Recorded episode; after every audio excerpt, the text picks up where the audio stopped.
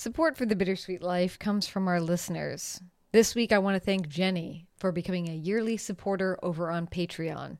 If you love this show, keep it alive by going to patreon.com slash the bittersweet life podcast and hear all those fancy bonus episodes too. Two bonus episodes every month, plus an archive, things that you're not going to hear on the regular show. Lots of fun, lots of games. There are links to donate in the show notes. And if you love this show and you think you really would like it to be there week after week, your donations are vital. Thank you so much.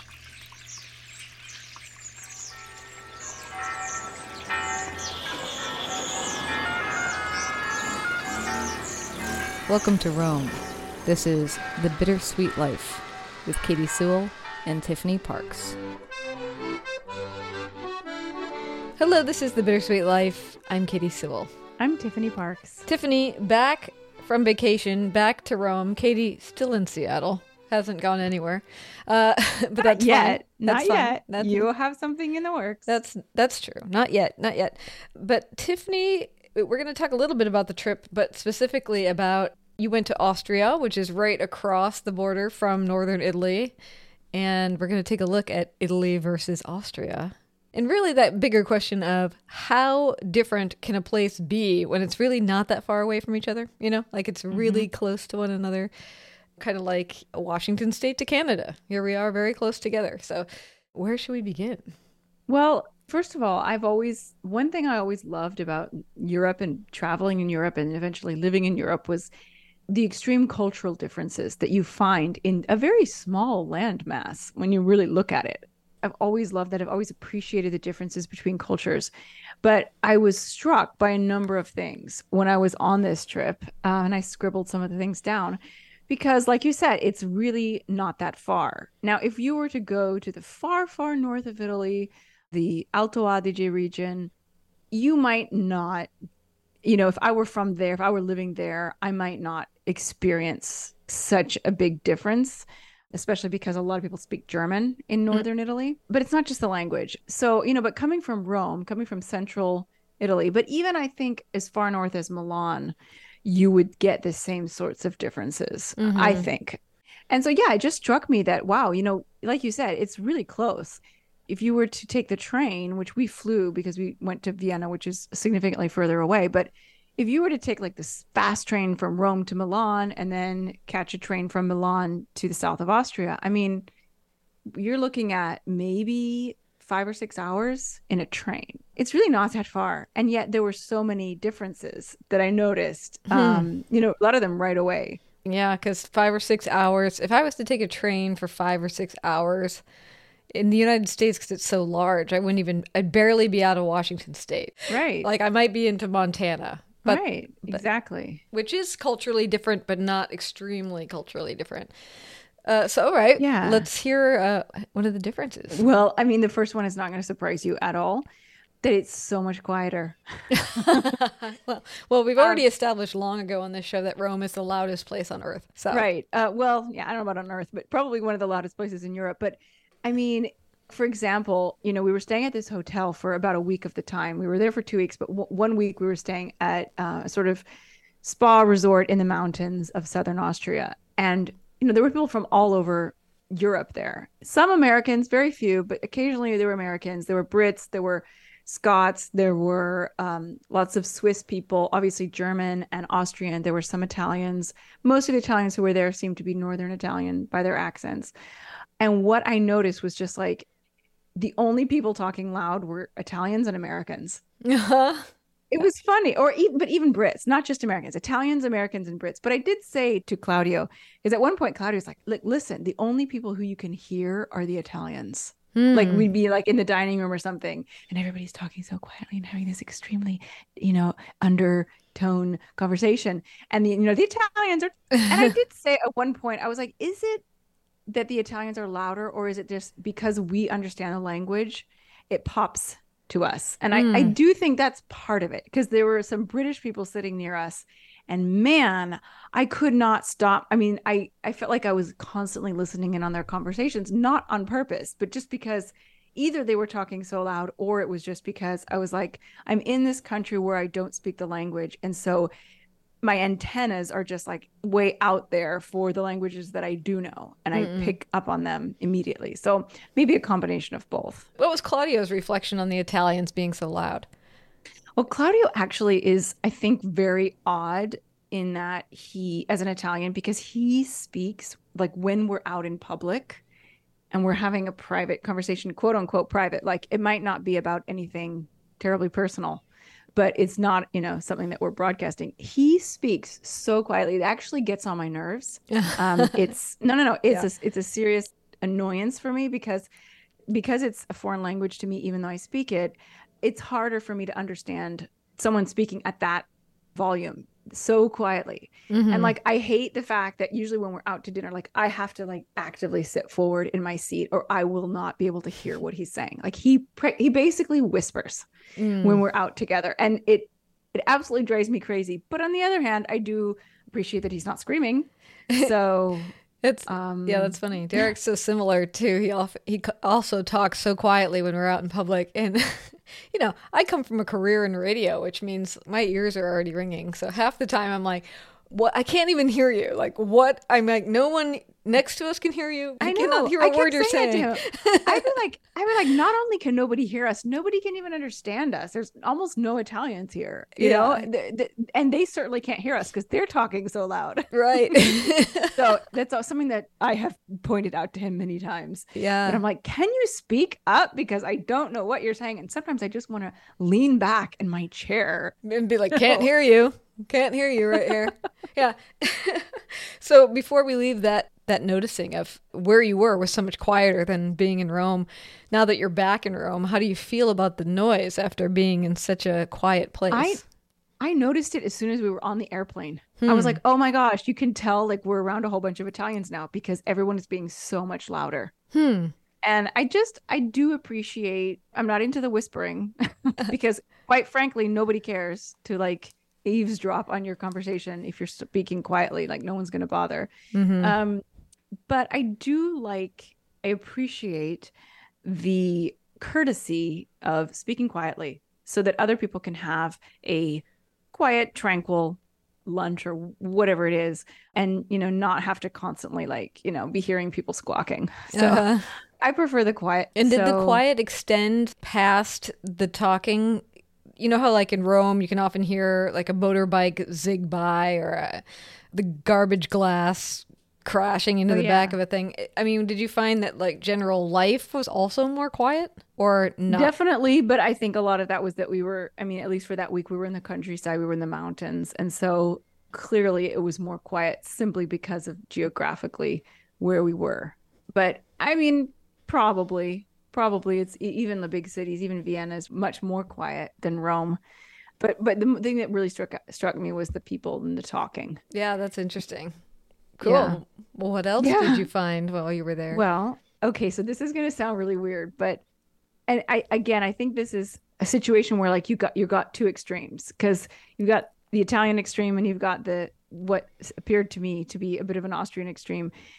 It seemed like the parents were much more ne- like quote unquote negligent of their children.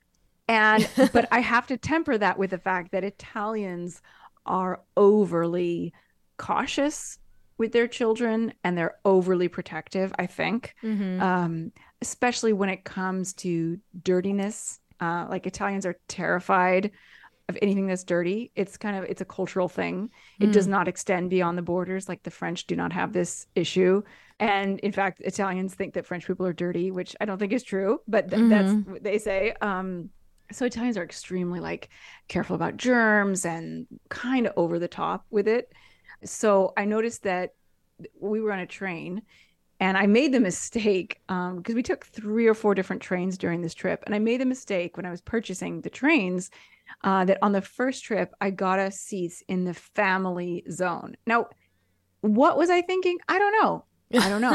um, I don't have a one year old, you know, who might be screaming, and therefore I want to be in the family zone so that people aren't annoyed at me. I have a pretty well behaved, almost eight year old. So I don't know what I was thinking. In fact, the other two trains, I immediately the same moment I booked I booked them all together. I was like, no, no, let me book in the quiet zone because in Italy we don't have these choices. It's just you book in the like you get first class or second class. That's the choices. Mhm. And in these Austrian trains, you have the silent zone, you have the kids zone, you have the bike zone if you're bringing a bike. Hmm. And so it was the first train that we took, and there were lots of kids in there. So it was a huge mistake. That was not quiet. No. But uh, there was this baby. I mean, I guess I should say toddler, um, probably a two year old um, who sort of wandered away from her parents. And she was like sitting in the middle of the aisle on the train, like four or five rows in front of her parents. Mhm. I don't know about you, and I don't, I don't think you have to be an Italian to be grossed out by a, the floor of a train, right? Sure. Yes. I mean, it's gross. yeah. It's not a lot. And You this- don't picture people mopping in there a lot. no, no, and this little tiny sweet little girl in a little dress is crawling all over the floor. At one point, she went under one of the seats, like someone else's seat. We kept looking back at her because we couldn't see where her parents were. Hmm. Um, and she literally put her face flat down, like her mouth, nose, forehead on the ground under one of the seats. And I was just like, why are this is this child's parents not grabbing her and bringing her back to where they are and being like, don't touch the floor? So again, again, I come from Italian perspective where they're overly concerned with cleanliness. But another situation, again, a train situation, this father was getting on the train. You know how those trains are. Like there's a two big steps to get up onto the train. Mhm. And then there's like underneath the steps is like the train tracks. And I'm, you know, I see this father, he's got a suitcase in either hand. And it was just the father and like a three year old boy. The father gets up on the train with his suitcases, and the little boy is just on his own. Mhm. And his father's not looking back. He's not like reaching down a hand. And the little boy is just getting up on the train and following his dad. And I'm like, oh my God, aren't you scared that your kid has maybe fallen and you you didn't notice? Or I mean, so I mean, I'm honestly torn because part of me is like, yes, teach the kids to be self-confident and to be self-sufficient. Great. But on the other hand, I'm like, your kid might fall under the train tracks. yeah. Like, Seems like a dangerous situation to just depend on like duckling mode, you know, where it just follows you along. exactly Right? exactly and i mean just in general i just i just felt like there were always a lot of times there's like kids just wandering around the hotel and i'm like where are your parents like, Mhm. um, that's maybe less dangerous but i mean the whole i was just stru- struck by that difference Yeah. italian parents are very careful with their kids i feel I mean, I get the impression that American parents are the same way at this point. helicopter parenting Helicopter they call it. parenting. Yeah. Do they call that helicopter parenting in Italy? No, they do not. But I think that they do it, whether they know what it's called or not. I think Mhm. Italian parents are are big, bigly into uh, kind of curating their children's lives. I mean, we see you see it in the the way that ch- children children don't move out of the house. It's like, why should I move out? My mother does everything for me. yeah. Right. Um, however, one thing that I think is different between Italian parents and American parents is when you go to the playground in Italy, the parents are like sitting on the benches chatting with each other or on their phone or even sometimes having a drink, you know, uh, while their kids are playing. Mhm. Whereas I think American parents are like, I've got to be involved. I've got to be on the swing with my child, or I'm a bad parent. And I think Italians don't necessarily have that compunction. At the pool, where I really take swimming lessons, the parents go and have a drink while their kids are having um having their swimming lesson. Like they go sit in like the little cute outdoor bar and they have a prosecco while their kids are swimming. Mm. And me as an American, you know, mom, I'm like, no, I gotta, I gotta be there. I gotta be sitting and watching him. And so I do think it's not totally the same, but there are definitely similarities. Well, it's definitely not the same in that there wouldn't be a bar built next to the pool in the United States. Part of the pool. yeah, as a In the part of the pool. pool. I- i- If the parents were drinking, which they might be at certain points, it would be like in a traveler's coffee mug. Whatever they Right. had, they would have brought with them to suffer the lesson with their friends. But, Right. but yeah, I mean, what a revelation if there was a bar actually hooked to the uh, to the spot. I could see that changing behavior. I mean, we don't do like, you know, arts festivals or anything like that without having a beer garden. So we're not too many steps away. Um, uh, kids' fairs often have a beer garden. oh, that's nice. But I don't know. There's something also indignified about a beer garden, in my opinion, you know, where you're like stuck within like these um, fences, you know, in the hot sun, trying to choke down your beer while your kid's talking to you through the fence because they can't come through. okay, that's an that's another So- big difference, and I don't want to go too off topic because this isn't U.S. and Italy difference Right. episode, but the fact that kids can be in bars and places where alcohol is served, I think is a plus in Italy. Not, I mean, I'm not sitting here being like, we should all be drunk while we're parenting or anything like that. Um, yeah. but like in Italy, like you see parents who go out to aperitivo and they're out to have a drink, a Mhm. spritz or a glass of wine or whatever it is in a outdoor cafe and their kids are are there. Now maybe there's a playground nearby and their kids are playing or maybe their kids are just playing around in the piazza or sitting down with them. But it's not this separation of like, okay, it's mom time. I'm doing mom time now, and now I'm going to go do adult time. It's kind of all mixed up together, Mhm. Yeah, it's which I do appreciate. I can't speak for the entire United States, but in Washington, there are places where parents can go and get a drink where the kids can be with them, but there needs to be this arbitrary line between the bar and where the kid is sitting. For instance, if you picture a typical bar with a bunch of bar stools along it, let's say, mm-hmm. if there's a mm-hmm. rail, a railing behind that, then the kids and the parents can sit on the other side of the rail and be not in violation. If the kids were sitting next to their dad at the bar, that would be a problem. If there's no rail, like the bar is part of a big room, then the kids can't be in there. That's so weird. Mm-hmm. That's so weird. I but I do remember that from growing up, and I remember there being something so illicit about the bar. Oh Like yeah. it's like this dirty, scandalous place. yeah, I you know, where you and I got can't kicked out of a. Remember, we got kicked out of a. We went to like a fancy hotel in Bellevue when we were teenagers because they had a like band playing or something. We thought it would be fun to Mm-hmm. go see some live music, and of course, we didn't look twenty one. You know, we looked like fifteen or whatever. And they came up to us and were like, "Do you have any ID?" You know, and we're like, "Uh, no." But yeah, we're 21. We're not going to order anything, you know. we're saying like we're not going to order anything. We're just here for the music, and they're like, "You need to get out." Yeah, I remember that now. yeah, yeah. Anyway, give me another difference between Italy Okay, okay, this is small, but water, bottled water is so much more expensive. Obscenely more expensive. Like I'm talking a, a big bottle of either still or sparkling water, same. 650 Oh, we were getting charged in some cities. Whereas the same bottle of water in Italy would be two, so maximum two. you have to buy the water. They won't just give you tap water. No, you you can ask for tap water, but some places charge you for tap water too. Mm-hmm. Not every place, but some of the places. So what we ended up doing was like we we because both of both Claudio and I like to drink sparkling water at dinner, but Aurelio obviously doesn't. So a lot of times we'd order like a medium sized bottle of sparkling water for us, and then some like a carafe of tap water for Aurelio, because the tap water there is fine. It's you know it's totally drinkable. Mm-hmm. But still, I was just like looking at this menu and I'm like, how can you charge six fifty for a bottle of water? And even the little bottles, like in Italy, if you go into a bar, like a coffee bar, you buy a bottle of water, it's one to one fifty. Mm-hmm. And there it's like two fifty to three.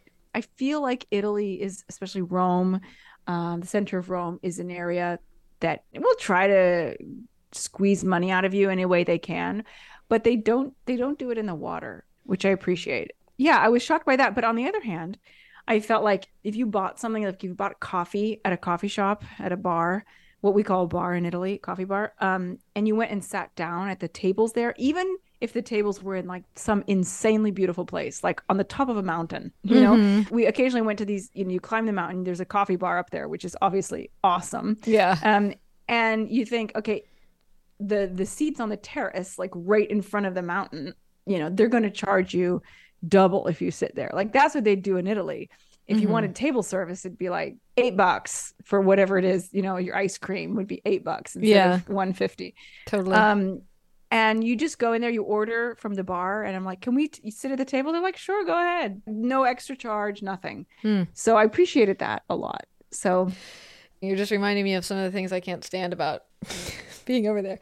I, I mean, I was thinking like when you first said that they charge a lot of money for a bottle of water, I was, th- was thinking to myself, oh, well, maybe that's to deter people from buying bottles of water because they do that kind of stuff here sometimes where it's like we need to like cut down on how many plastic bottles people are consuming so we're going to charge you more for this thing so that you don't you think twice about buying it so I was like at mm. first thinking that, but but no, they're just charging you for water at a restaurant, which I always find just I guess that's an American thing. So irritating to have to to have to pay for water. I I mean I totally get it in countries where the water is not drinkable to a foreigner, let's say, then Mm-hmm. I get it. You got to pay for water at dinner, but Italy's water is perfectly fine. Mm-hmm. So it's always No, but bothered me that they Italy charge me at all. Well, Italy won't charge you for tap water, and by law, they have to bring you tap water if you ask for it. So you can always ask for tap water if you want it, and you don't feel like paying for it. But at least it's not that expensive.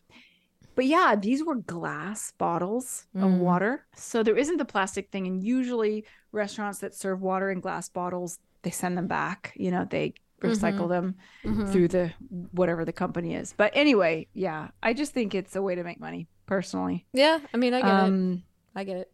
What else you got? okay, a few more. The trains are way slower. Mm. You would think, wow, Austria, you know, Germany, that whole part of the world, like, wow, the train service is going to be amazing. I purchased the tickets on a website, so I was able to see the times of the trains, like how long they were, and I wanted to book the quickest trains. And in all the cases, I booked the quickest train that was possible, and in all cases, they were really slow, and they made so many stops. In Italy, if you go to Florence uh, from Rome, there are no stops in between. If you take the fast train, it's a straight shot, and you're there in an hour and a half. Mhm. Um, and there are even direct trains from Rome to Milan that don't make any stops. Mm. Not all of them. Some of them stop in Florence and or Bologna. But you can get it. In Austria, it's like every, you know, 15 minutes making a stop. And the train, you can feel that the train has the capacity to go fast, but he never really gets there because he keeps having to stop. so Mhm. our last train was from Innsbruck to Vienna and it took five hours. And it was actually late. The train was late, which Uh. you'd think, oh, in Austria, the trains are running on time. But no, it was like 45 minutes late, which was which is really, really frustrating. well, Um, and how did they compare? Like, are they more comfortable? Are they any different? Do they look like the same um, kind of? actually, they they're not as nice. From what I saw, the Eurostar, like the Frecciarossa, which is the fast train, was a little bit nicer. Not much nicer, but a little bit nicer, like a little bit cleaner. But I will say that I appreciate the silent car on the Austrian trains, which I don't think exists in Italy. Not that I've ever seen. No, no, I've seen it on a German train before, but never on an Italian train. But the buses. So we took a bus one time when we were in the mountains, and it said, you know, the bus is going to pass at 103, and we're standing there, and it was the bus once an hour. So like we're like, we cannot miss this bus, or we're going to be stuck here for an hour, or we're going to have to walk back. And so we're standing there, and I was like, gosh, I wonder if it'll be on time. Like if we were in Italy, it would not be on time. It would be totally random. It would not follow a schedule. It was like 103, click, there's the bus in the distance coming along. And we hop on the bus, and um, the driver had this like little, looked kind of like a cell phone, little machine. And basically, it had like as soon as the bus started off again, it had a countdown on it two minutes and five seconds, two minutes and four seconds, two minutes and three seconds. And Mm. basically, what it was was like that was the time he had to be at the next stop. Oh wow. And so as he's driving along, he sees the se- seconds ticking by and he knows if he's late. So I guess it's just a way to help them be on time. So I thought that was cool. yeah, stressful if you're the bus driver. I feel. Yeah. but yes, but nice if you're a, a passenger. Yeah, for sure. The opposite of uh, the one time I got on a bus in Rome and the driver, just as we were all sitting down, the driver got off the bus and said, I'll be back in a little bit. As at least Oh, that's as much as I could understand of his Italian. And then he was gone for like 15 minutes. I don't Oh, know what he was doing, but bathroom break? I'm not Ugh. sure. Maybe it's awful. That's awful. So here's something strange that I don't I don't know like how this is handled in a lot of different countries. So the hotel we were staying at had a spa and they had a family spa and an adults only spa because it was kind of a hotel that caters to families. Um, you know, they wanted to make sure that, you know, if kids if your kids want to go to the spa with you, they have the opportunity to, but there's also an area where kids are not allowed so parents can or, you know, whatever, any adult can just relax without having kids around. And in the adult spa, uh, and you know, there were saunas and steam rooms and just areas where you could sort of relax. You were not allowed to wear your bathing suit. Mm. So you could keep covered in a towel. You didn't like have to flash everybody. It wasn't like the rule that you had to flash people, but you could totally be naked. It's totally co-ed. In the big sauna, I walked in there first couple times, saw plenty of parts. Um, you know, and you try to keep your eyes to yourself. But um, you know, it's it, it the first time, you know, you walk in, you're like, oh my gosh, this is so weird. And you know, you're covering yourself up. But by the end, you're like lying there totally nude like everybody else because you're like what? Who cares? Um I'll never see these people again. yeah and um there's even like this one area of the spa there was uh like there's one of the steam rooms with a glass window that looks into another part of the spa where there's like a little salt pool where you can sort of go in and it's supposed to be really good for your skin. It's a very small pool like you're not doing laps in there um, but it's bigger than like a hot tub and there's obviously a shower right next to it because obviously if you've just come out of this the sauna you know you're sweating. You don't want to get in the pool with your sweat. So like I, I you know there was like a couple in the sauna middle-aged couple you know they were fine. They were like totally normal people and not being weird in any way. Um and I came out and I was like, okay, I want to go in this pool, but like now I have to basically shower in naked in front, of, these people. And and then Uh. I'd go in the pool and like there was literally like a light like that shining into the pool because it's a very dark space right inside this spot. So there's this light inside the pool and i'm like whatever okay i'm just gonna go with it.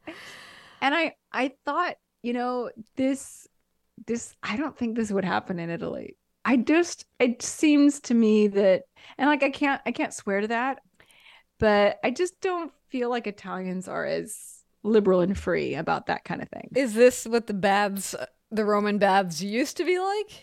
The- well yes but they were co- they were not co-ed yeah. uh people were totally naked in their roman baths but it was men if i recall it was men in the morning and women in the afternoon Mm. so there would be you know you wouldn't come across someone of the opposite sex um, but i know that in scandinavia that's how they do it i have a friend who's finnish and i visited her family in helsinki and in finland like pretty much every apartment building of any size has a sauna in the building Mm. because it's so much part of their culture. And my friend said, "Yeah, like I just grew up going to the sauna, and I you sit there naked, like next to your dad, and it's like not weird. It's just totally normal to sit Hmm. there because you know it's too hot in a sauna to even cover yourself up with a towel, so you just sit there naked, and it's no big deal. Mm. In Finland, like that seems totally right because that's how Finnish people are. They're very, they're not, they're like very practical. I don't know how to say it. Like, uh, they're very, and, and my, my this Finnish friend of mine, she even- she even said she was like, when you grow up in Finland, like there's no dating. Like people don't go out on dates. Young people, they go out all together.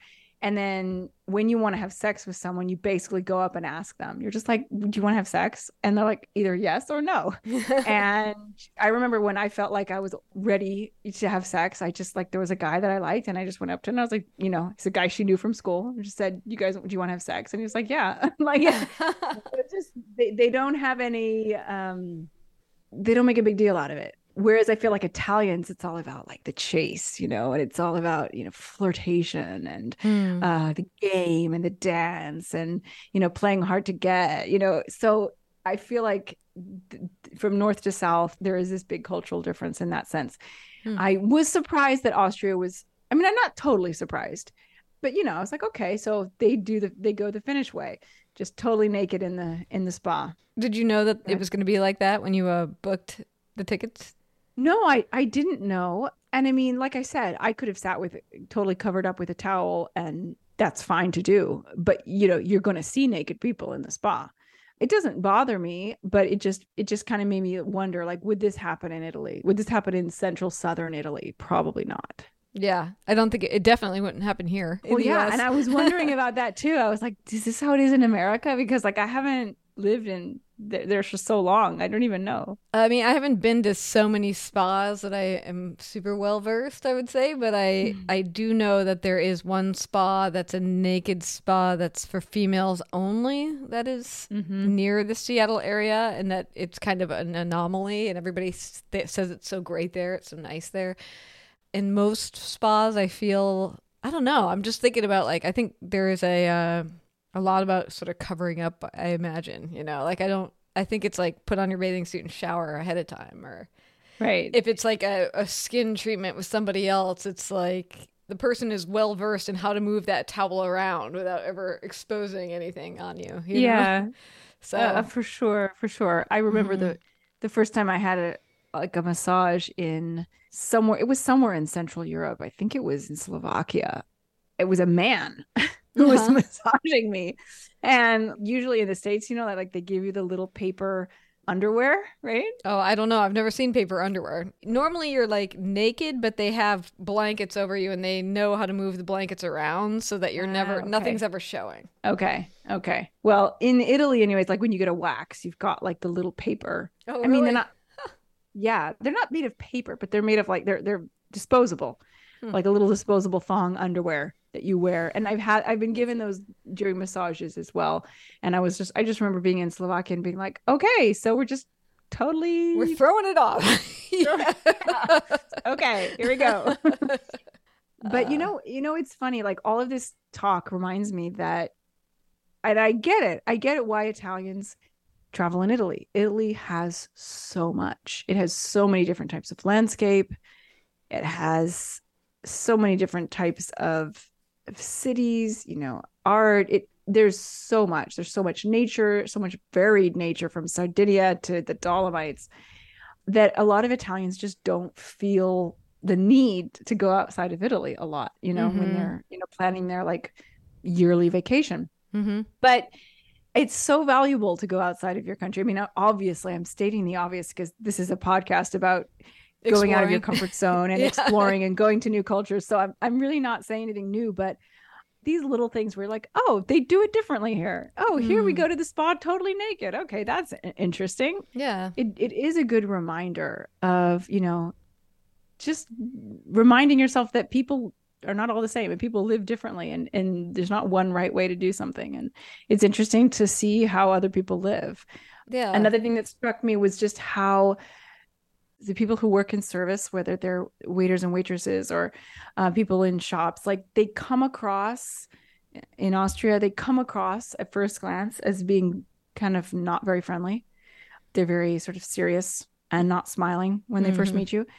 But after a while, it's like all you have to do is like make one step towards them, like ask them for something in a sort of nice way.